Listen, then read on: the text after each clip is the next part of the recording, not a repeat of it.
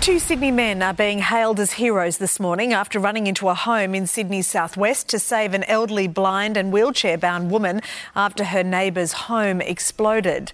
The men who spoke to Shervo earlier were her physio who lived nearby, and then there was a stranger who was just walking past. I was quite scared, but my natural instincts to help, so I ran in, I banged on the door. Um, Hanny yelled out saying yes, he needed help, and he was inside.